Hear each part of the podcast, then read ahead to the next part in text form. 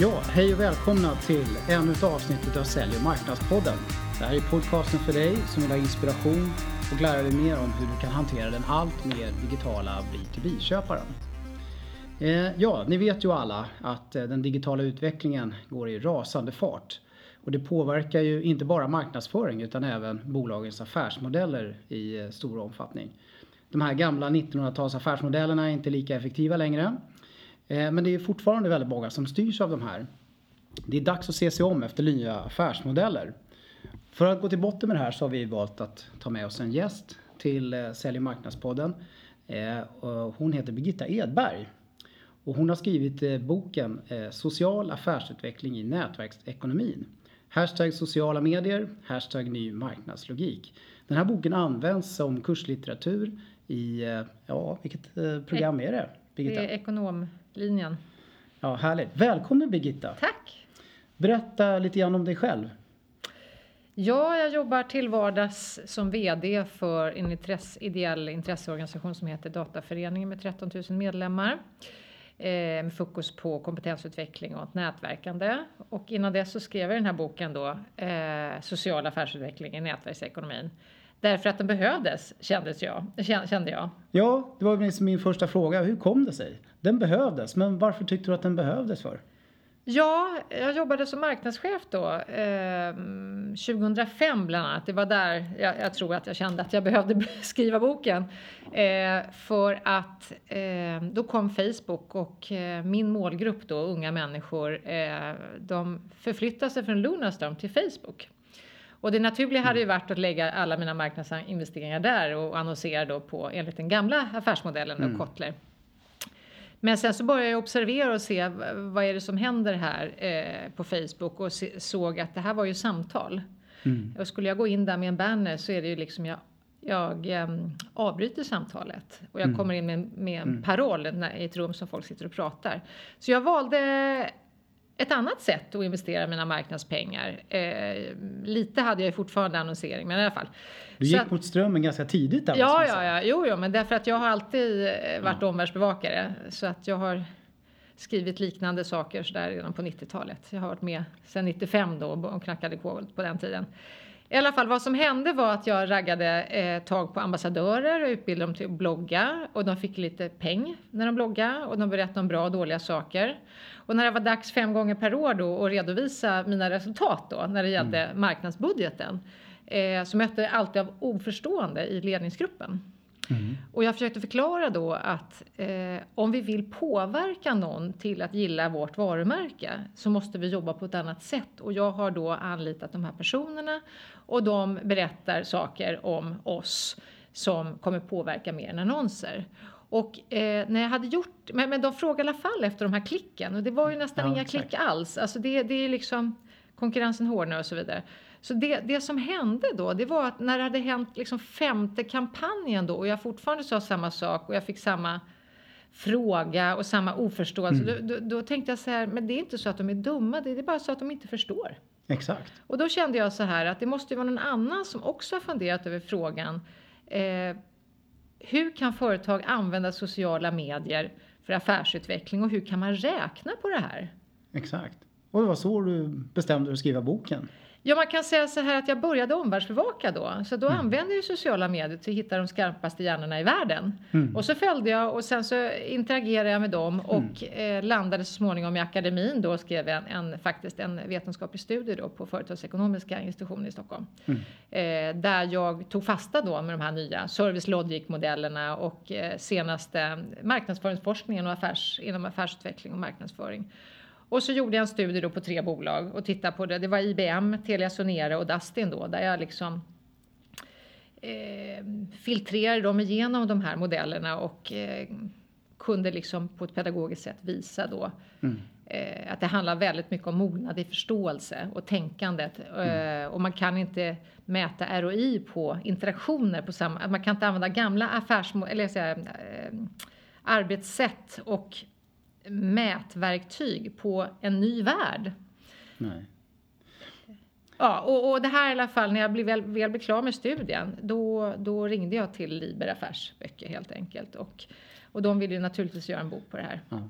Himla bra. Så har det bara fortsatt. Ja, jag jobbar ju själv mycket i den här världen och eh, Sälj och marknadspodden kretsar i den här världen och, och, våra lyssnare kretsar i den här världen väldigt mycket. Och det, det är ju något som är väldigt klart. Det är ju att det behövs ju böcker i det här ämnet. Så det behövs liksom ny förståelse. Man måste lära sig tänka nytt. Och det är ganska rejält annorlunda man måste tänka också faktiskt. Mm. Men du, om du skulle berätta lite mer om själva boken då? Ja, alltså eh, boken är bara ett medel, ett, ett medium. Mm. Jag är ute och föreläser, jag har varit på Handelshögskolan här tillsammans med dig faktiskt Ja, här i höstas. Ja, och prata, Ja, det prata var om eh, den nya eh, inbound, inbound marketing. Eh, att bli hittad istället för att pusha. Ja, alltså boken är en bilderbok. Jag, Mm. jag, jag kände så här att jag vill att en tioåring ska förstå den här boken. Mm. Fast jag tar liksom, jag pytsar ner då Kotlers Five Force, eh, Porters Five Forces och värdekedjan och även eh, Kotler då, eh, den här 4 eller 5P då.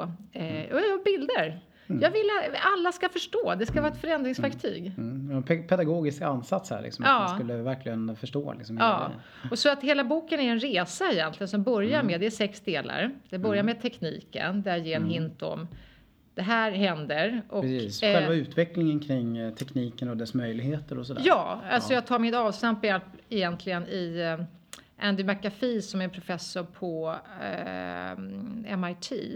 Han, eh, ja, han- han, hittade på ett begrepp som heter Enterprise 2.0 egentligen för massor med år sedan. Där han visade hur tillväxtföretagen gör till skillnad från alla andra. Och hur man kan mäta det här i sådana här social business index och så vidare. Så det är del ett. Del två handlar om hur, hur tekniken, digitaliseringen faktiskt förändrar folks beteende. Och hur individer kan krossa företags varumärke när de inte känner att eh, ja, de levererar eller att de är taskiga eller att, att de gör dåliga saker.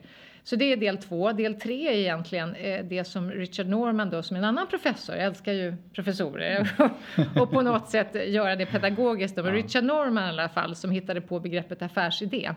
Eh, han sa att det finns alltid massor med möjligheter, världen förändras, men de två största utmaningarna det är anpassning av idésystemet eller referensvärden och organisationen. Och det här tycker jag är en bärande, man måste knäcka de nötterna liksom om man verkligen ska kunna skapa ett värde i den här nya världen. Så att, eh, så att de, del 3 och del 4 handlar egentligen om eh, krocken mellan 1900-talets affärsmodeller och idétänkande och upp, uppbyggnad av organisation kontra det Exakt. nya då. Och sen del 5 handlar om den nya marknadsföringsmodellen som, som egentligen är någon slags lean, lean-modell kan man säga. Den tänkte jag vi skulle komma tillbaka till lite i avsnittet faktiskt. Ja. Och prata mer om här. Ja, och del 6 handlar om egentligen hur man kan bygga värdenätverk i molnet.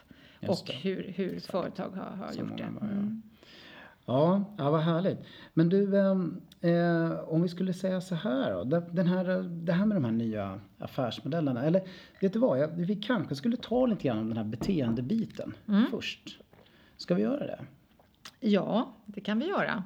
Eh, man pratar ju, alltså i den gamla världen eh, så pratar man egentligen dogmerna eller de dominerande idéerna inom forskning, marknadsföringsforskning eh, har ju varit eh, egentligen eh, den, ska jag säga, business to business och business to consumer. Det var ju någonting man myntade att man segmenterade marknaden och det har väl varit gällande ända, ända fram till 2010. Men 2000, egentligen 2005 redan så började ju forskare som Pralad, CK Pralad som pratar om fokusera på kärnverksamheten och så vidare. Han började redan då säga att äh, men det vi upptäcker nu, det, det, det räcker inte på den här marknaden utan vi måste börja jobba med co-creation. För det här är the customers age. Och, då, då, då, eh, och det här man kan säga ungefär 2010 säger Evert Gummesson ungefär att då börjar forskarna säga att släng de gamla, alltså det finns ingen business to business, business to consumer längre utan det är liksom business to individual eh, eller i vissa fall då individual to business. Eh, när, när individer tar, eh, har liksom flera miljoner som följer dem som eh, Magnus Persson Notch till exempel eller Pewdiepie som har ja, han har liksom sju miljarder visningar liksom. Alltså, då, då är det företagen som vill in i hans nätverk, det är inte tvärtom. Va? Utan det, byggde, det gamla paradigmet byggde ju på ett monopol på kommunikation. Det byggde på fysiska barriärer.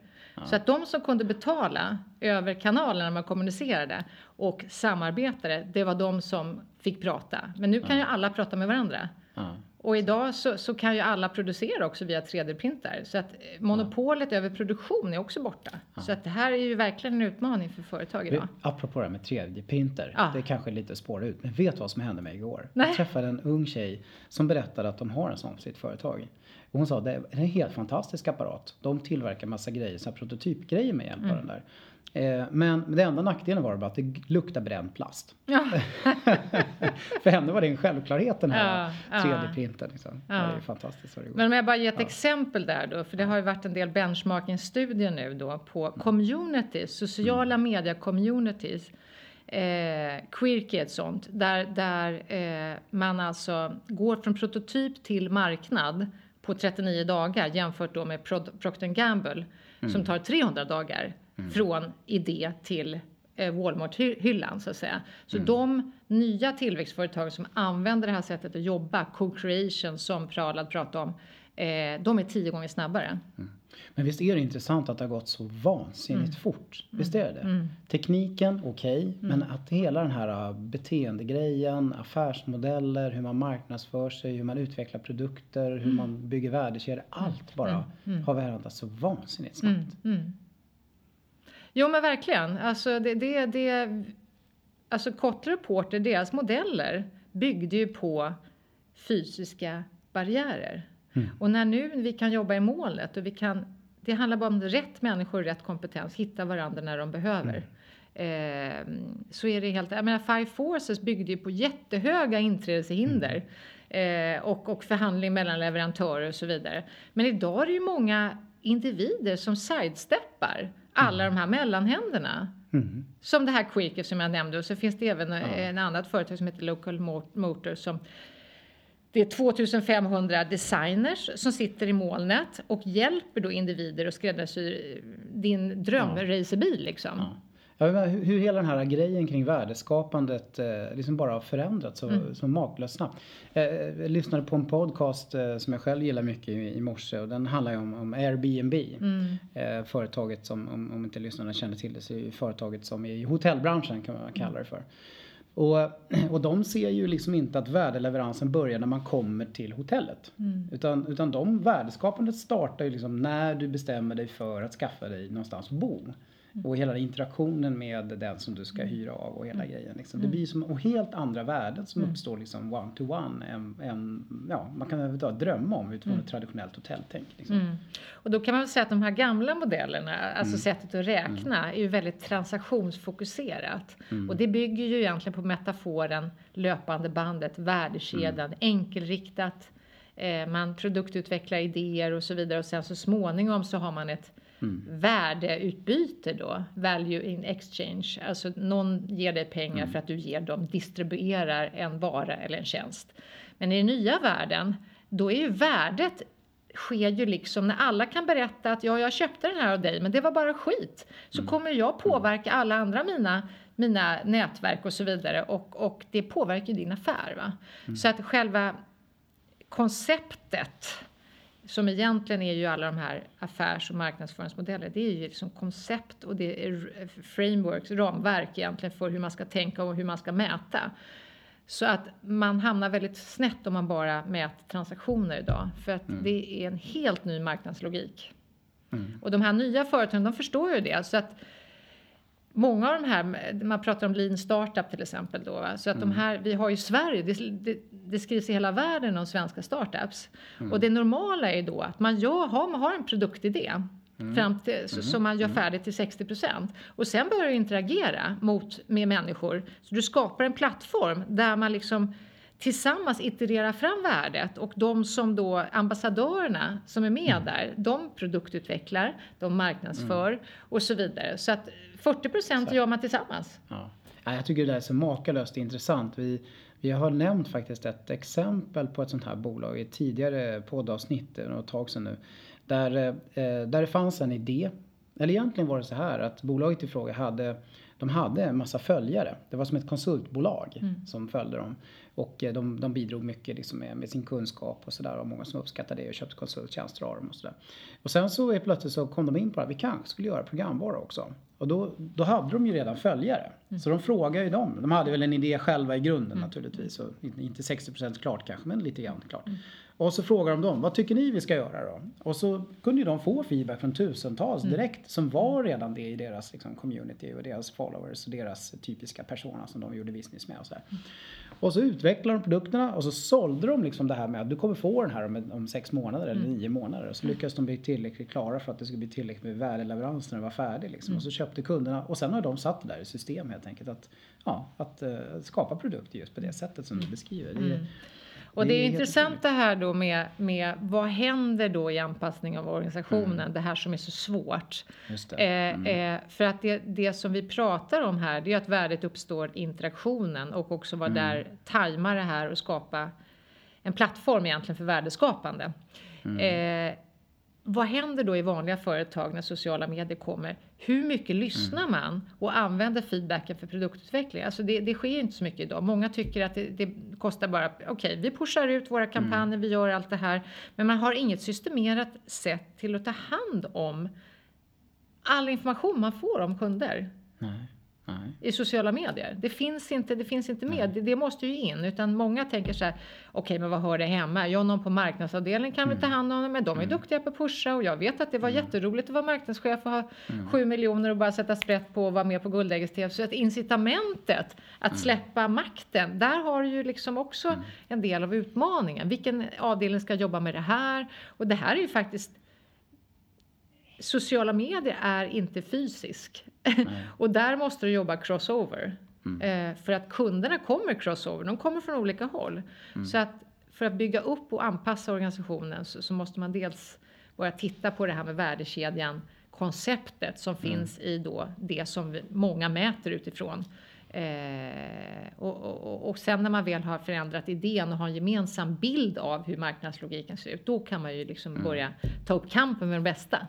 Ja, men det är så intressant att ha det här i, i, i podden för vi, vi pratar ju mycket, eh, mycket marknadsföring, digital marknadsföring och man ska tänka kopplat till digital marknadsföring och det, det blir ju så att när man ska göra det så blir ju det liksom i sig väldigt annorlunda jämfört med traditionell marknadsföring. Men det här med att, att, eh, att, att det påverkar hela verksamheten, att påverkar hela affären, hela affärsmodellen, liksom hela grejen mm. är ju eh, otroligt intressant och det är ju så att är man med traditionellt bolag, jag menar i Sverige idag och man, eh, man inser att man måste börja jobba mer digitalt med marknadsföring och försäljning. Så är det liksom bara första steget på en resa i att bygga om, eller tänka om kring hela affären. Mm. Därför de, de som är duktiga på det här och använder molnet ja. och använder alla de här tjänsterna och även Ja, det, det, finns, man kan använda teknik till mycket, men man, man brukar säga så här, tekniken ligger flera decennier före tänkandet. Mm. Och, då, och det finns de som fattar grejen, var värdet mm. uppstår och, och, att man kan vara på genom att vara på marknaden och vara närvarande hela tiden så får de ju konkurrensfördelar som gör att din verksamhet finns inte om några år. Mm. Nej men om man tar de här nya bolagen som har startat upp då, eller nya och nya, alla är ju inte så himla mm. nya längre mm. faktiskt. Mm. Men, men många av dem som har startat upp, som har liksom tänkt så här från början. De har tänkt inte bara marknadsföring och försäljning utan de har mm. verkligen tänkt hela affären mm. utifrån de här nya förutsättningarna. Alltså de har ju, de har ju gjort det ja, mer eller mindre rätt. Och de som har gjort det rätt har blivit väldigt framgångsrika. Det finns många namn numera. Eh, men för de traditionella bolagen liksom, så är det ju en enorm resa. Alltså. Mm. Eh, de som liksom inte har tänket med sig alls från början. Utan de som är i, har byggt upp den affär de har. Mm. Eh, utifrån alla aspekter kopplat till liksom den, den gamla tänket. Mm. Ja det gamla tänket var ju, byggde ju på en förutsägbar framtid. Mm. Eh, om man skulle bygga upp konkurrensfördelar. Mm. Eh, och som det ser ut idag så går det så pass fort. Så dels kan du inte planera mm. längre än sex månader kanske. Eh, så du behöver ju ha ett agilt ledarskap kan man säga. Det, det, det är det ena då. Och eh, det gäller ju på något sätt att Ja, det finns många exempel då. Jag beskrev förut det här med The Facebook. Alltså Mark Zuckerberg och även Kamprad har ju justerat sina affärer. Ja, men, liksom men vet du vad? Dra ja. det här exemplet. Ja. Ta, ta Zuckerberg först. Ja, för jag tror inte det är så många som har hört den trots allt. Så tar vi Kamprad sen. För att vi, jag känner till de här exemplen lite. Jag tycker de är jätteintressanta. Ja. Jo, men jag skriver om det i min bok bland annat. Att, att det vanliga är att man tänker det är ju här tänket igen. Jag ska göra en produkt och det tänkte också Mark Zuckerberg. Mm. Han tänkte, han, jag ska... han var egentligen inte i den nya världen från början. Nej, precis, precis. Ja. Eh, så han skulle presentera produkten The Facebook ja. Eh, som var då en foto, ett fotoalbum på nätet, ja, en hemsida. Men sen var ju han så pass uppmärksam, han tittade på då han, han jobbar ju med feedback. Han såg att de som höll på att titta på det här fotoalbumet på snygga tjejer då på Harvard Business School, eller eh, alltså på, på det här universitetet då, så eh, det var ju egentligen, de tyckte det var roligare att höra vad den andra tänkte och tyckte och att liksom mm. sprida det vidare. Eh, så det var själva interaktionen i användningen av produkten mm. som folk tyckte var viktig. Och då sa han, jag kommer inte göra en produkt, jag kommer göra en plattform. Mm. Och de framgångsrika mm. företagen idag, de skapar en plattform för co-creation. Eh, och det andra exemplet som jag tog upp då. Eh, innan, ja. innan vi tar det, för jag tycker det är så intressant det här. Han, han såg var värdet skapades ja. och vad som skapar värdet och hur mm. det skapades. Mm. Och så anpassade han affärsidén mm. efter det, mm. eller hur? Mm, mm. Och det är likadant ja. Youtube, det var en dating-app från början. Och Groupon var en politisk, eh, det var en samlingsplats för en politisk rörelse. Eh, och Twitter var en sms-tjänst. Alltså produkten från början skulle varit död för länge sedan om de inte hade tittat på ja, men vad, vad, gör människor? Vad händer här? Och vad, ja. vad skapar värdet? Så att det är egentligen att man måste vara otroligt lyhörd. Eh, och titta på feedback. Och där är sociala medier ju otroligt värdefullt. Där kan du verkligen se vad som händer. Vilka problem löser vi? Eh, vilken kontext? När behöver den här personen det här? Alltså det handlar ju någonstans om att, att lösa problem eller, eller behov. Mm. Exakt när de behövs. Och då handlar det mer om att titta mm. på situationen, mer än att jag levererar en produkt, jag säljer en badbyxa till dig. Mm. Fine, men ditt värde uppstår när du är i poolen Exakt. med dina kompisar. Exakt. Och det handlar ju om alltså, värdet i value in use pratar man om. Mm. Mm. Mm. Men du, om vi tar den, den gamla världens exempel mm. på det här då. Mm. Eh, Ingvar, han var rätt lyhörd också. Eller? Ja. Vår gode vän. Ja, precis. Jo, eh, eh när, när eh, Kamprad eh, startade den första IKEA, fysiska IKEA-butiken. Han mm. hade ju en affärsidé av att sälja billiga möbler. Mm. Det var hans, det, det, det, var ju så det var. Grundtänket. Ja, ja. Och sen så eh, startade den här fysiska butiken och det var jättelång kö och personalen stod på rad och, och liksom mm. när alla hade fått ballonger ute i kön så släpptes de in då och så stod de där på, på rad och tänkte nu ska vi distribuera produkter till de här människorna som kommer in. Och alla bara springer förbi den här personalen, Precis. bara börjar rycka saker i hyllorna så här.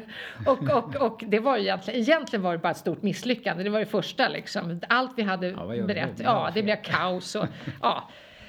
Ja, men han, han fångade ju upp det här alltså. Och han sa så här, liksom funderade, ja men tänk, tänk det här, okej vi kunde inte sälja varorna, men tänk om jag skulle sätta upp en lapp på hyllorna med en ritning faktiskt. Och om de nu ändå ska ha dem, ta dem här så kan de väl sätta ihop dem också. Så, så, mm. så, så, i den gamla då affärsmodellen så, så var det ju faktiskt att de släppte in kunden i värdekedjan. Mm. Kunden gör slutmontaget mm. som normalt gjordes på fabrik. Mm. Men men han vände ju på hela värdekedjetänket där. Och hela värdeskapande tänket också. Och han är ju fortfarande, alltså med ja. den Ja, ja. Alltså han låg ju före sin tid va? Ja exakt. Ja. exakt. Ja, hade den digitala tekniken funnits då, då hade Kamprad varit varit överallt mycket snabbare tror jag. Ja, men det roliga ja. är att det här har fått massor med följdeffekter. Mm. Det finns ju en hel rörelse mm. som heter IKEA Hackers. Där, där man plockar ihop, eh, där individer plockar ihop sina egna möbler fast man ja. kan ta liksom an, eh, antikviteter och så kopplar man det till IKEA. Ja. Ja, ett härligt samtal eh, Birgitta kring de här frågorna. Men du, ska vi, innan vi avslutar det här, för jag vet att du är på väg också lite grann. Eh, vad, vad är nuläget i Sverige egentligen kring den här frågan? De traditionella bolagen, var är vi någonstans egentligen med det här? Mm. Har vi kommit någon vart? Rör vi oss i rätt riktning? Jag, jag tar ju upp faktiskt i min bok också en jättestor studie med 38 000 eh, respondenter eh, eh, som beskriver då Europa kontra Asien och USA, om jag börjar där, mm. eh, hur man tolkar sociala medier. Då kan man väl säga att Europa är mest fast i det här push-tänket som bygger mm. på Kotler Porter medan eh, Asien och USA använder mm. sociala medier för kunddialog. Mm. Men här så, så, ser vi väldigt mycket på sociala medier som någonting man pushar ut mm. kampanjer i. Så det är det ena. Sverige är väldigt omtalat utomlands för sina startups. Eh, Mm. vi, eh, så att jag ser ett jättegap mellan den traditionella, eh, de traditionella Mm. företagen och de nya. Mm. Och jag, jag kan, när vi letar exempel då Mm. så är det inte så lätt att hitta dem faktiskt bland de traditionella som, Nej. som jobbar på det här nya Nej, sättet. jag, jag är beredd att hålla med dig fullt ut i detta. Så jag, jag träffar ju många eh, varje vecka som, som brottas med de här grejerna. Och det, det är otroliga skillnader. Det finns de som har kommit jättelångt och som är liksom världsklass. Och det finns de som inte ens en gång har börjat resan. Verkligen. Så det är verkligen så det är tycker jag i Sverige. Mm. Traditionell B2B, där är det väldigt långt kvar till att det ska bli något. Eh, och är väldigt mycket på idéstadiet. Eller Just det. Mycket är det ju så här Ja. öar i organisationen. Någon kanske fattar Ja. och så måste de få med andra på resan. Att det, Ja. det är faktiskt eh, så här ser den nya Mm. marknaden ut och vi måste agera Ja, annorlunda. jag tror att vi, vi träffar ju mycket marknadsförare av naturliga skäl. Och, och marknadsförarna har ju verkligen fått aha-upplevelser. För de märker att marknadsföringen inte funkar. Säljarna med. Det är svårt att sälja. Eh, så det någonstans känns som det börjar där. Och där har det ju liksom börjat eh, lite grann. Eh, en del har kommit en bra bit på vägen. Men om man ser det utifrån ett helhetsperspektiv. Utifrån verksamheten och bolagets perspektiv så är det ju ja, generellt sett ganska inte hänt så mycket. Mm, mm. Och det är ju mycket, eh, de brukar säga att bakom all verksamhetsstyrning så står en företagsfilosofi. Mm. Och filosofin bygger ju på någon slags idé om varför vi finns till, vilket värde Mm. skapar vi och eh, någon slags bild av för, förväntningarna hos Mm. våra kunder eller våra, våra andra företag som vi ska serva. Och det Mm. där synen på värdet måste ju alla ha någon slags gemensam bild Mm. av. Om, om vi ska ge, leverera någon form av eh, handgripligt tips här nu då. då. Eh, inför denna stora utmaning. Om man eh, har fått någon form av aha-upplevelse här. eh, Man kanske inte riktigt har kommit igång och, och dragit igång det här. Vad, vad ska man göra? Hur ska man tänka? Vad, vad ska man ta för steg i det här? Man behöver ju ha någon sorts strategi kopplat till det här, eller hur? Mm. Ja, men dels så, så behöver man ju ifrågasätta, börja titta på eh, om man nu agerar enbart utifrån den här värdekedjan-tänket och, och känner att okej, vi distribuerar produkter. Eh, vi behöver inte prata, men vi behöver liksom inte ha någon interaktion med vår marknad. Då kan, alltså, det håller inte, utan man måste börja tänka att det händer massor med saker utanför. Vi måste bygga relationer. Vi måste bjuda in då, skapa en plattform. Eh, plattform idag är ju en mobil till exempel, därför att den digitala världen kan du ju komma åt från alla digitala devices. Så att skapa en plattform och bjuda in, som Nike till exempel, de bjuder in till exempel. Och, och det finns många utländska exempel på hur man bjuder in. Eh, så att jag tror att det börjar i modellen, affärsmodellen. Eh, och när man har ändrat affärsmodellen och affärsidén, vad är det som är värde?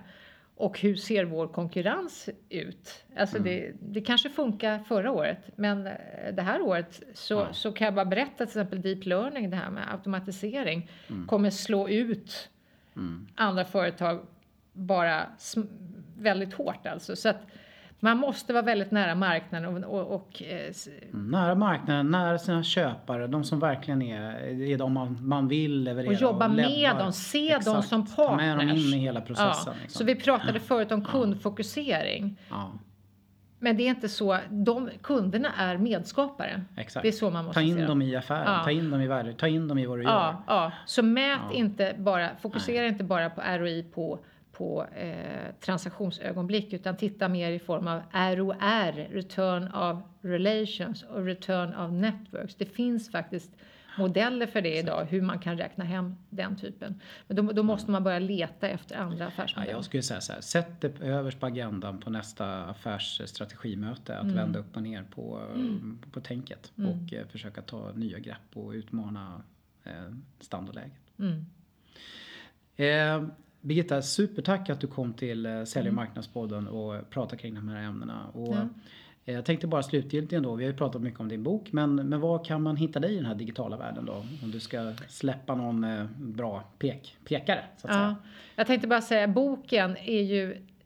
Om man vill ha en snabb resa i förståelse så har jag ju gjort nedkliv i boken. Så att den kan man ju köpa på Liber Ja, affärsböcker på, på Adlibris och allting. Och vad man kan hitta mig då, jag har ju då Twitter, eh, Twitter Birgitta är Birgitta Biss med Z. Mm. Så jag har eh, 3700 följare och sen finns jag på LinkedIn då, Birgitta Edberg.